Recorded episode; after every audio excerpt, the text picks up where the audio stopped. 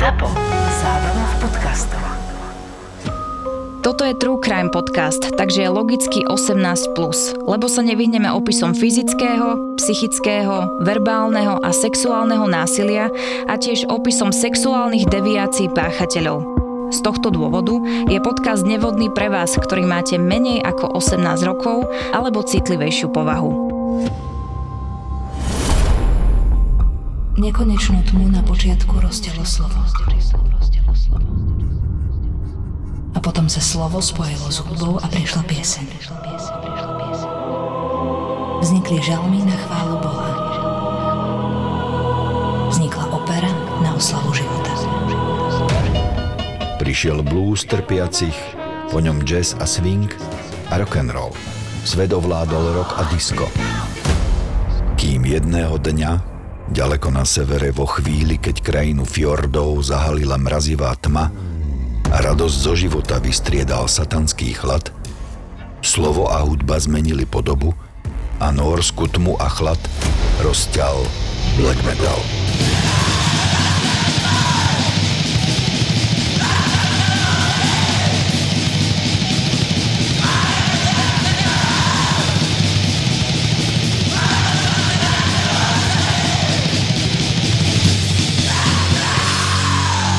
Ste nikdy nepočúvali norský black metal a možno ste nikdy nepočuli o zakladateľoch tohto žánru skupine Mayhem. Ale možno ste niekde počuli alebo čítali o ich prvom spevákovi s prezývkou Dead, ktorý si v roku 1991 vystrelil mozog z hlavy a asi ste čosi zachytili o gitaristovi skupiny Mayhem, Euronymusovi, ktorý objavil mŕtvolu kamaráta Deda a potom nosil kus jeho lepky na náhrdelníku. Možno neviete, že tohoto Euronymusa dobodal na smrť jeho bývalý kamarát, ťažký rasista Vark Vikernes, ktorý na začiatku hrával s Mayhem, kým si založil vlastnú kapelu Burzum. A možno ste dosiaľ nevedeli ani o tom, že skupina Mayhem stojí za vypálením niekoľkých stav kirke, ako sa v Norsku hovorí starobilým kresťanským kostolom. Moja prvá otázka je filozofická. Je krása aj v niečom takom smutnom, ako je smrť? Filozoficky odpoviem. Smrť je súčasť života. Je veľmi dobré, keď sa nám v priebehu života podarí odveký strach zo smrti prekonať. Ja sám som strach zo smrti prekonal svojou fixnou predstavou, že raz prídem z práce domov, lahnem si spať a ráno sa už nezobudím. Moja o 4 roky staršia kolegyňa, ktorá ešte stále pracuje, mi na to povedala, že áno, ale takúto smrť si musíš zaslúžiť. Takže toto je môj filozofický pohľad na smrť. Smrť nie je ani dobrá, ani zlá. Smrť je súčasť života. Nikto, kto sa raz narodil, sa jej nevyhne.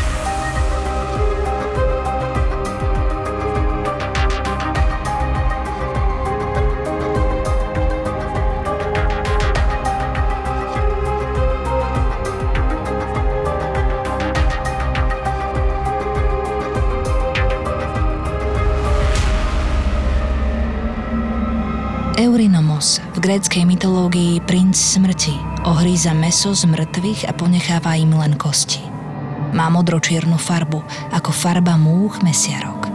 Cerí zuby a keď sedí, má pod sebou rozprestretú kožu supa. Prezývku Euronymus si zvolil v roku 1983 nórsky spevák a gitarista Oystev Arsev, keď sa pridal k basgitaristovi Jornovi Stuberudovi. Ten si dal prezývku Nekrobuče čosi ako Mesiar mŕtvol a bubeníkovi Šietilovi Mannheimovi, aby spolu založili skupinu Mayhem. Euronymus sa narodil 22. marca 1968 v Surnadele na severozápade Norska.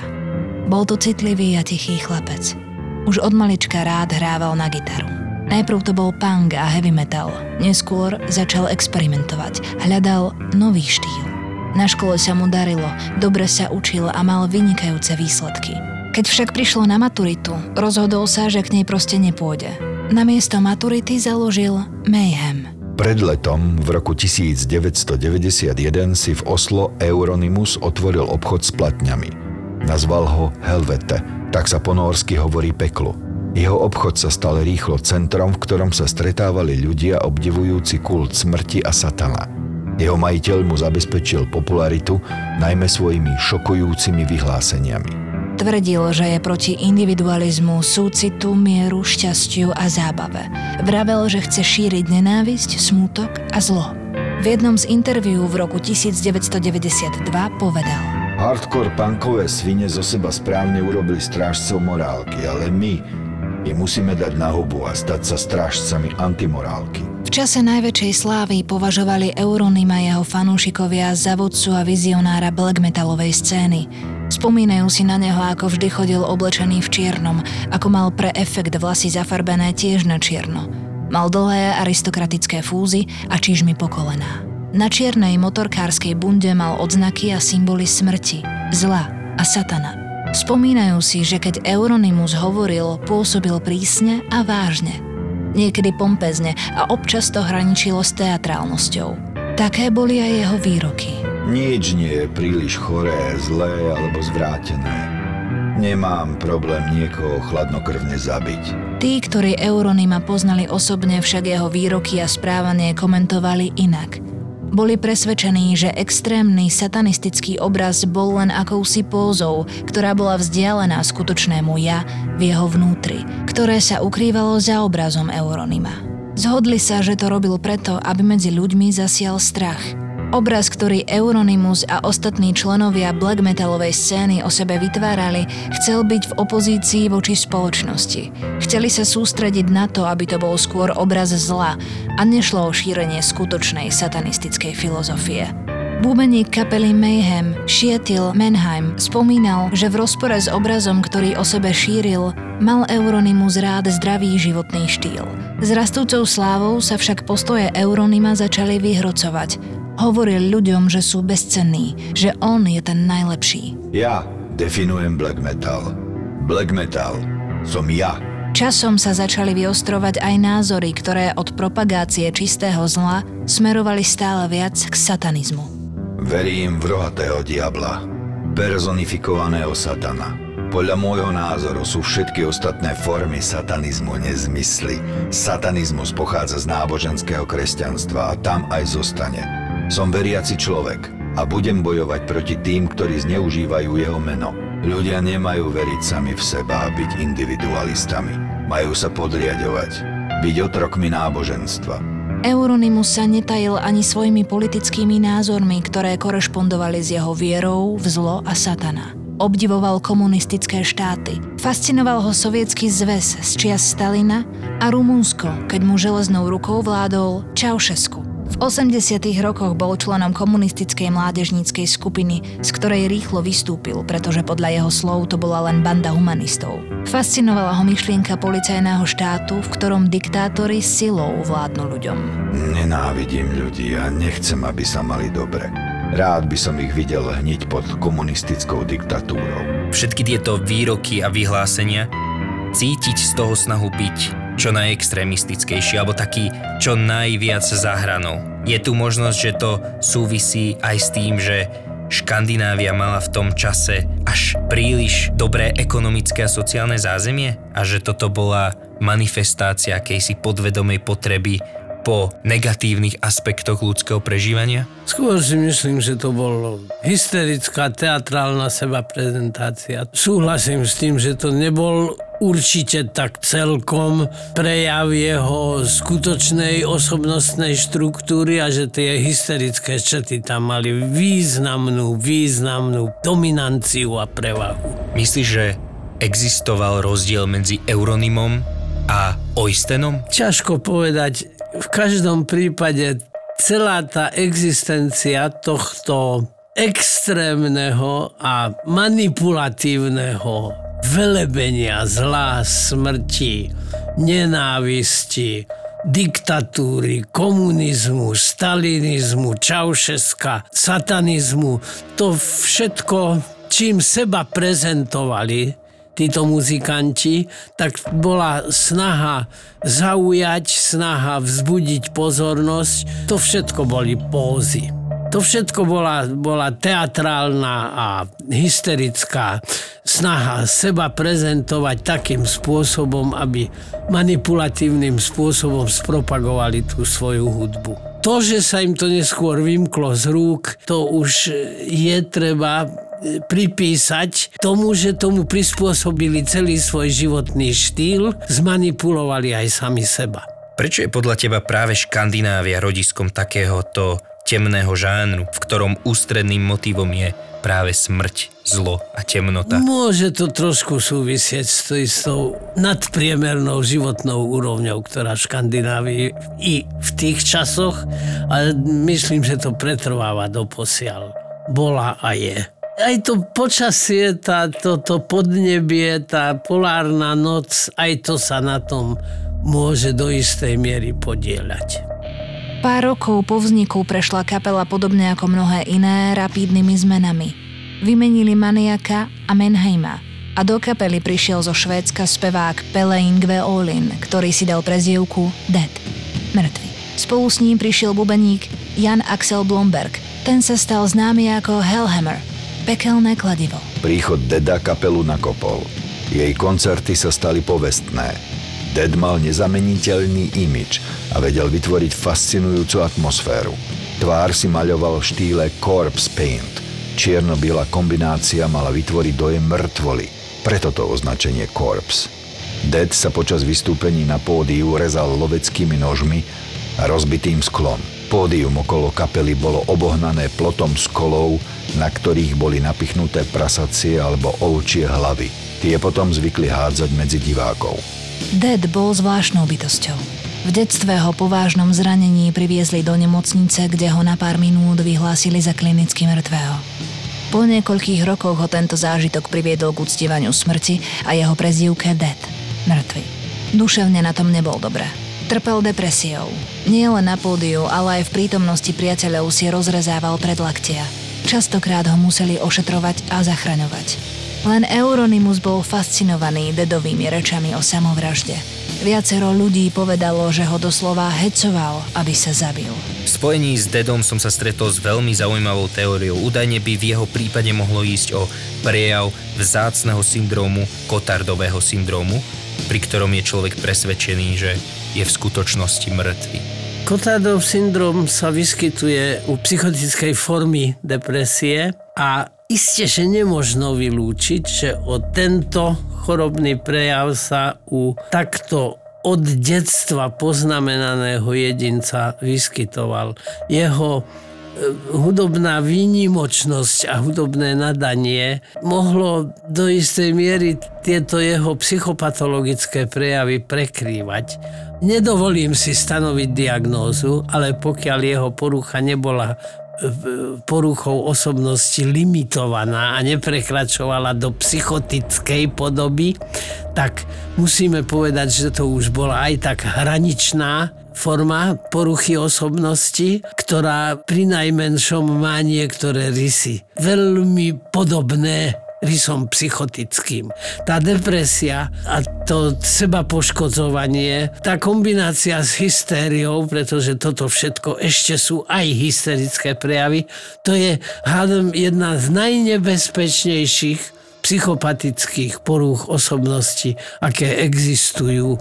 V poslednom čase som sa napodiv viackrát s takýmito aj vo svojej forenzne psychiatrickej praxi stretol a dokonca v jednom prípade som odporučil exkulpáciu, teda vyvinenie a nahradenie trestu pri veľmi závažnej trestnej činnosti psychiatrickou liečbou. Ešte trošku k pozadiu toho dedovho zranenia v detstve. On mal problémy s rovesníkmi a so šikanovaním a raz ho tak zbili, že mu natrhli slezinu a spôsobili silné vnútorné krvácanie, po ktorom, ako sme už spomínali, bol vyhlásený na určitý čas za klinicky mŕtvého. Myslíš si, že aj z takéhoto zážitku, pri ktorom on nazrel, teda obrazne povedané, do, na tú druhú stranu, že aj z toho pramenila tá jeho fascinácia práve smrťou a posmrtným životom?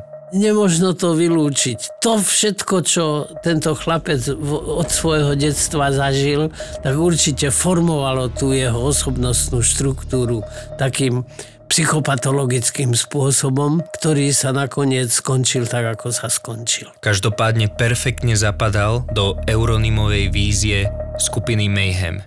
Hodil sa tam sa stretli disponovaní jedinci, ktorí boli svojimi osobnostnými štruktúrami konzistentní. Na to, aby ste mohli počúvať nový príbeh vražedného psyché, potrebujeme partnerov podcastu, ktorí to umožnia. Čo keby sme Ilavskú väznicu vymalovali na červeno? Zvonku, nie znútra. Wait for it. Legendary. Červená väznica v Ilave. Ale na čo by sme to robili? Jup hľadá fasády, ktoré farbu Jup naozaj potrebujú. Tak ako minulý rok, aj tento rok môžeš pomôcť vybrať 4 domovy sociálnych služieb, ktoré dostanú zadarmo úplne novú fasádu vo farbách Jup. Zahlasuj na stránke jup.sk, nájdeš ju v popise epizódy a vymaluj Slovensko farbami Jup. Jup. Farby zmenia dom. 1991 žili Dead, Euronymous a Hellhammer spoločne v dome, ktorý bol v lese nedaleko mestečka Krochsta. Dead často len sedel vo svojej izbe a bol stále viac depresívnejší. S Euronymom si často liezli na nervy. Dead sa raz dokonca rozhodol spať v lese, pretože Euronymus začal hrať synťákovú hudbu, ktorú Dead neznášal. Euronymus však išiel za ním a začal strieľať do vzduchu z brokovnice, aby ho ešte viac nahneval. Raz to už Dead nevydržal a bodol Euronyma nožom. 8. apríla bol Dead v dome sám. Loveckým nožom si podrezal zápestia a hrdlo. Potom si do čela strelil brokovnicou. Kým sa zabil, napísal list na rozlúčku. Prepáčte mi tú krv, ale podrezal som si zápestia a krk. Chcel som zomrieť v lese, tak aby to trvalo niekoľko dní, kým ma nájdu. Patrím do lesa a vždy som tam patril. Dôvod aj tak nikto nepochopí aby som to aspoň trochu vysvetlil. Nie som človek, toto je len sen. A čo skoro sa prebudím. Bola príliš veľká zima a krv sa mi stále zrážala, navyše ten nový nôž je strašne tupý. Tak sa mi nepodarí umrieť, keď sa podrežem. Vyjebem si mozog z hlavy brokovnicou. Zatiaľ ešte neviem. Nechal som všetky svoje texty pri Let the Good Times Roll plus zvyšok peňazí. Kto to nájde, tomu to patrí. Ako môj posledný pozdrav vám nechávam text piesne Žiť väčšine. Robte si s ním, čo chcete. List nepodpísal prezivkou Det, pod ktorou sa preslávil, ale svojim skutočným menom Pele. Na záver listu na rozlúčku pripísal PS, nevymyslel som to teraz, ale pred 17 rokmi. Ako vnímaš tento list na rozlúčku a zaujalo ťa na ňom niečo? Je to už prejav psychotickej depresie. Myslím si, že táto samovražda bola samovraždou človeka, ktorý už svoju e, vlastnú existenciu nemohol zniesť. Pokračovanie života na tomto svete bolo pre neho nemysliteľné a neznesiteľné do tej miery, že ho ukončil. Dúfam, že táto otázka nevyznie cynicky, ale dalo sa tomuto človeku ešte pomôcť? Určite, keby sa bol býval psychiatricky antidepresívne liečil, tak by sa mu bolo dalo pomôcť, pretože depresia je ochorenie, ktoré nehovorím, že je vyliečiteľné, keď niekedy aj áno. V tomto prípade asi pravdepodobne vyliečiteľná by už nebola, ale je liečiteľná a je možné do znesiteľnej podoby psychiku takéhoto človeka priviesť.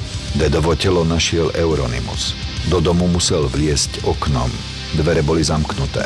Nezavolal však pomoc ani políciu. Najprv zašiel do obchodu s elektronikou, aby si kúpil jednorazový fotoaparát. Vrátil sa do domu, telo mŕtvého kamaráta naaranžoval do dramatickej polohy, pridal pár symbolických predmetov, napríklad kríže zavesené dolu hlavou, vytvoril dramatickú scénu a urobil niekoľko fotografií. Až potom zavolal záchrannú službu. Jednu z fotografií neskôr Euronymous použil na obal albumu The Dawn of the Black Hearts, ktorý vyšiel v roku 1995. Smrť speváka kapely spôsobila v skupine Mayhem rozkol. Ostatní členovia boli znechutení tým, ako sa Euronymous zachoval po tom, čo našiel mŕtvého kamaráta. Nekrobuče z kapely odišiel. Spomínal, ako mu Euronymous volal po dedovej samovražde. Zavolal mi na druhý deň a hovorí, Dad urobil niečo naozaj skvelé. Zabil sa. Pomyslel som si, že sa zbláznil. Čo myslíš tým, že urobil niečo skvelé? A on mi hovorí, Pokoj, mám fotky všetkého. Bol som v šoku. Bolo mi smutno. Nemohol som pochopiť, že on práve premýšľa, ako využiť to, že Dead sa zabil. Tak som mu povedal, dobre, ani mi kurva nevolaj, kým tie fotky nezničíš. Euronymus ich nezničil. Okrem fotiek si nechal aj kúsky z dedovej roztrieštenej lepky. Údajne z nich vytvoril náhrdelníky a tie potom daroval iným black metalistom, ktorí si to podľa neho zaslúžili. V roku 2018 sa vraj jeden takýto kúsok lepky dražil na internetovej dražbe spolu s listom od Euronyma, v ktorom detailne opísal dedovú samovraždu. Nekrológ v švedských novinách uviedol, že Pele Ingve Olin alias Dead mal pohreb v kostole v Österhaninge 26. apríla 1991. Pochovaný je na cintoríne Österhaninge v Štokholme. Ako vnímaš to odsúdenia hodné konanie Euronyma? To je vykryštalizovaná ťažká hystéria a bezcitnosť. A tieto dve, na prvý pohľad kontroverzné osobnostné poruchy, hyperemocionalita spojená s absolútnou stratou pozitívnych emócií, s absolútnou absenciou empatie sú jednou z najnebezpečnejších kombinácií poruch osobnosti, aké existujú a spôsobujú nezriedka aj veľmi závažné, agresívne, protizákonné konanie zo strany takto postihnutých psychopatov. A v tomto prípade naozaj sa jednalo o ťažkú, hraničnú, antisociálnu, bezcitnú, hysterickú psychopatiu. V odbornej literatúre sa označuje pojmom klaster B.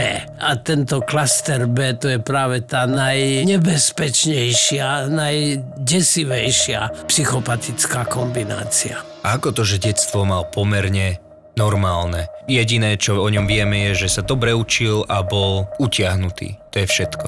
Bol utiahnutý a určite v priebehu svojho detstva sa už nejaké prejavy seba neistoty objavili. Tá izolovanosť, do ktorej sa dostal nie vlastným pričinením, mohla tam byť napríklad aj porucha autistického spektra. Nedá sa to vylúčiť. Myslíš, že Euronymové konanie voči Dedovi ho k tej samovražde posunulo? Nie je to vylúčené, ale tá samovražda skutočne bola prejavom psychotickej depresie.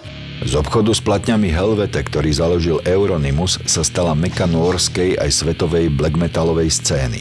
Steny boli natreté na čierno. Boli na nich stredoveké zbranie a plagáty iných black metalových skupín. Vo výklade svietil náhrobný kameň z polystyrénu. Mladých sem lákal aj príbeh dedovej smrti. Euronymus pomáhal rozvíjať black metalovú scénu. Jedným z mladých hudobníkov, ktorých prichýlil pod svoje krídla, bol Christian alias Varg Vikernes. Varg bol o 5 rokov mladší a s black metalom to myslel viac ako vážne. Euronymus si ho čoskoro oblúbil a pozval ho, aby hral na bas-gitare v Mayhem. Pomohol mu vydať album s jeho vlastným projektom Burzum. Čoskoro sa však priateľstvo zmenilo na rivalitu. Euronymus a Varg začali súťažiť, kto urobí niečo, čo je tak zlé, až to bude začiarov. Ich preteky vyústili do vypaľovania kostolov. 6. júla 1992 vypálili kostol Fantoft v Stáve. Hlavným podozrivým bol Vark Vikernes. Nikdy ho za to však neodsúdili. Nasledovala celá vlna vypálených kostolov po celom Norsku. Podpaľovali ich hudobníci a fanúšikovia black metalu, ktorí vyznávali satanizmus a bojovali proti spoločnosti.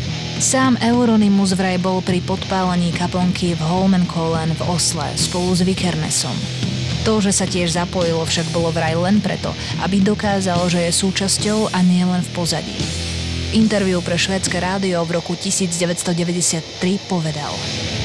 Kresťania musia cítiť, že je tu prítomná temná a zlá sila, proti ktorej musia bojovať. To ich urobí extrémnejšími. Veríme tiež, že keď horí kostol, netrpia len kresťania, ale ľudia všeobecne. Predstavte si krásny, starý, klembový kostol. Čo sa stane, keď zhorí? Kresťania pocítia zúfalstvo. Boží dom je zničený. A obyčajní ľudia budú trpieť, pretože bolo zničené niečo krásne. Takže nakoniec šírite smútok a zúfalstvo. A to je dobrá vec. V januári 1993 sa black metal dostal do pozornosti médií. Varg Vikernes poskytol najväčším norským novinám Bergens Tidende anonymný rozhovor. Tvrdil, že v Lillehammeri podpálil kostoly a zabil človeka. Cieľom bolo vystrašiť ľudí a spropagovať black metal.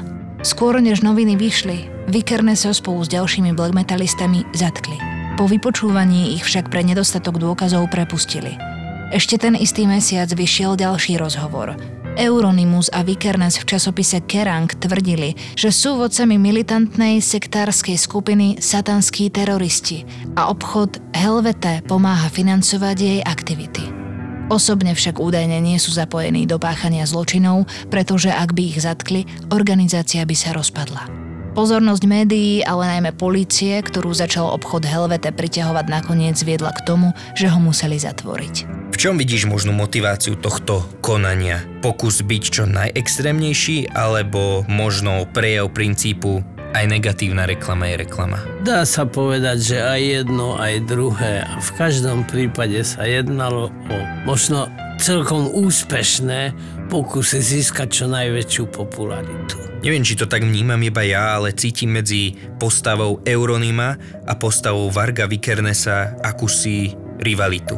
Ako by sa jeden snažil prekonať toho druhého a naopak, ako keby to boli dvaja kohúti na smetisku. Myslím si dokonca, že aj e, umeleckí rivali boli, že ako muzikanti chceli vyniknúť a ich egocentrizmus bol taký bezbrehý, že bol, neboli schopní sa zastaviť skoro pred ničím. A ako vnímaš osobnosť Varga Vikernesa? v tej jeho tvorbe on je proti ostatným vierovýznaniam, proti ostatným rasám, kultúram, vyznáva odinizmus? V každom prípade takýto prejav, ktorým sám seba pasujem do role nejakého nadčloveka, ten je vždy ale vždy, bez výnimky, prejavom e, značnej a veľmi výraznej seba neistoty.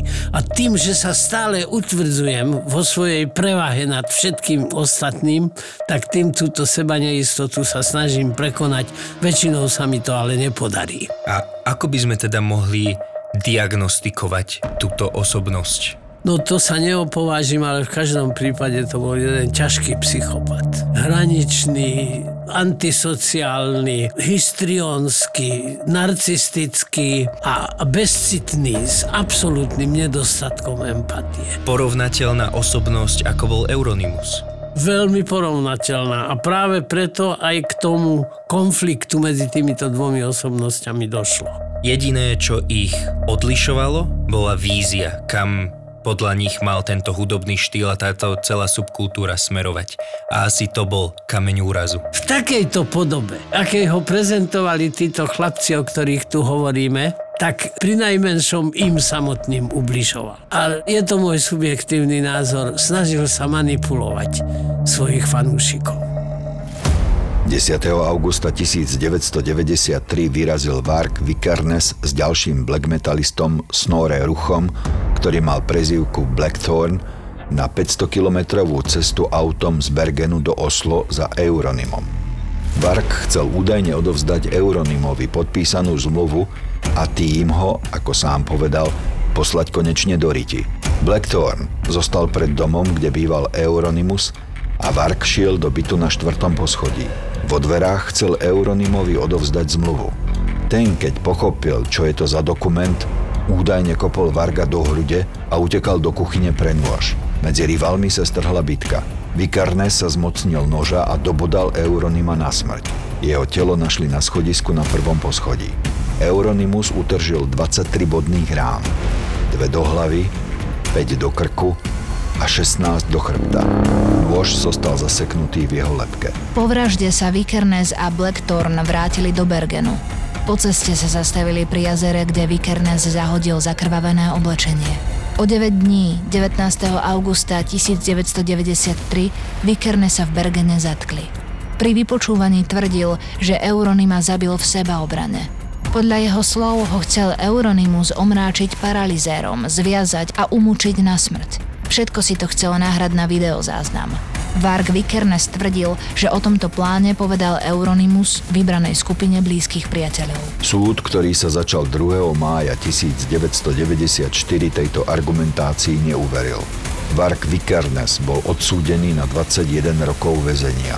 Je to najvyšší trest, aký sa v Norsku udeluje za vraždu. Vikernesa súdili aj za podpaľačstvo. Bol obvinený z podpálenia troch kostolov, pokus o podpálenie štvrtého a skladovanie 150 kg výbušní. V deň, kedy bol súdený, niekto vypálil ďalšie dva kostoly. Zrejme išlo o vyjadrenie symbolickej podpory jednému z lídrov black metalu. Súdili aj Vikernesovho vodiča, ktorý ho viezol z Bergenu do Oslo. Blackthorn priznal, že Vikernes cestoval do Oslo za Euronymom, aby ho zabil a tlačil na neho, aby mu v tom pomohol.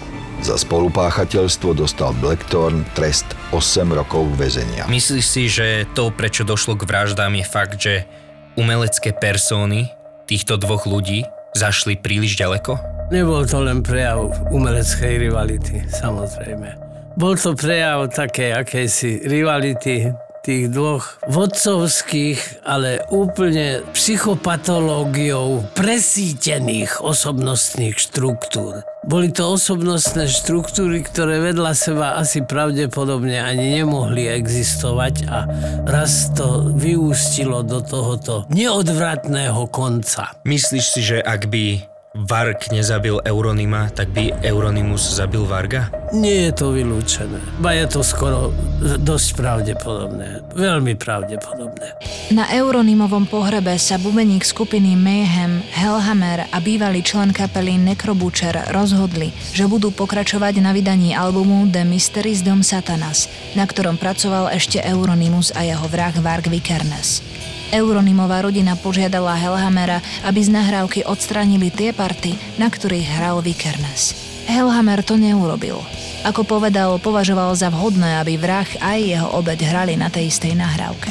A hoci rodine slúbil, že basové party nahrá na novo, úmyselne to neurobil. Album, na ktorom hrá Euronymus na elektrickej gitare a jeho vrah Varg Vikernes na base, vyšiel v máji 1994. Hoci sa black metalová scéna po smrti Euronyma otriasla v základoch, zo zavraždeného lídra žánru sa stala legenda. Mnohí ho považujú za mučeníka, ktorý zomrel za vec, ktorej veril. Jeho vrah, Varg Vikernes, dostal zákaz hrať na elektrickú gitaru, bas-gitaru aj bicie – v roku 2003 bol na týždeň dočasne prepustený. Do väzenia sa však nevrátil. Keď ho neskôr zadržali v ukradnutom Volve, mal pri sebe strelné zbrane, nože, plynovú masku, mapy, maskáče, laptop a falošný pas. Za tento útek mu zvýšili trest o 13 mesiacov a presunuli ho do prísnejšie stráženého väzenia.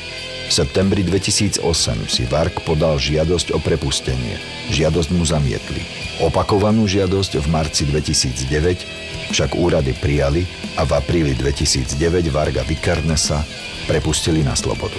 V súčasnosti žije so svojou manželkou a deťmi vo Francúzsku. Údajne má v pláne nahrať nový album svojej kapely Burzum. Má napísaných 9 skladie. Varg dnes s manželkou a deťmi, my má veľmi mnohopočetnú rodinu, tak sa presťahoval s nimi do Francúzska. On sa so svojou manželkou stretol, keď bol vo vezení. Dopisovali si.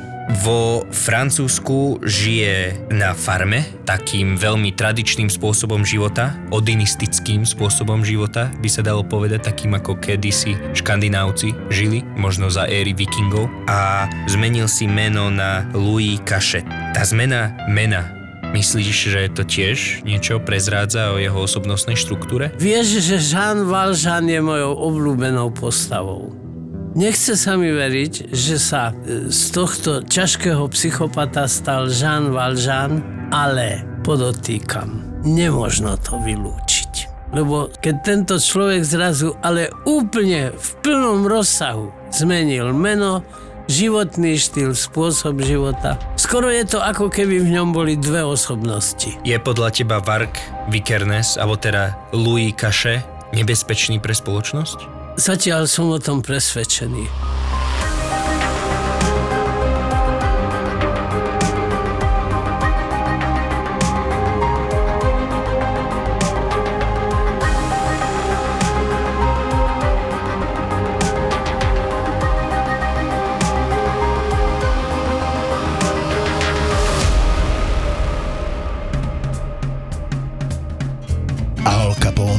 Začiatky Hollywoodu, prohibícia. Príďte nasať atmosféru Ameriky 20 rokov na prvú liveku diepisného podcastu Tak bolo. Tak bolo. Vo štvrtok, 4. mája v hoteli Color v Bratislave. Lístky zoženieš iba na SK. A budeme veľmi radi, keď sa tam všetci stretneme. Tak bolo prvý raz naživo ti prináša Česká mincovňa. Už vo štvrtok, 4. mája.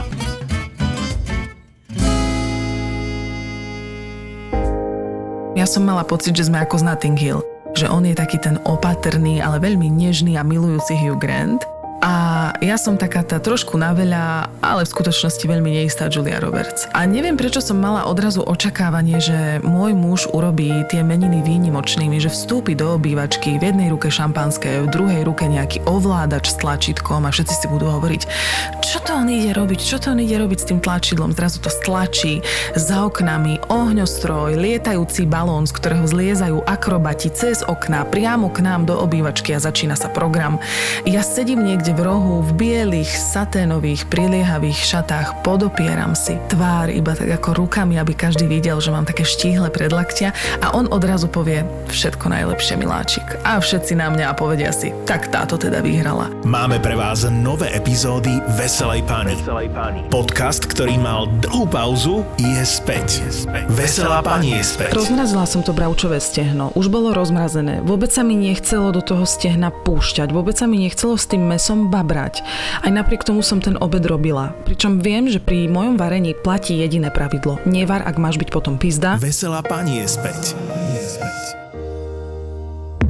Zapo. Zábrná v podcastovách.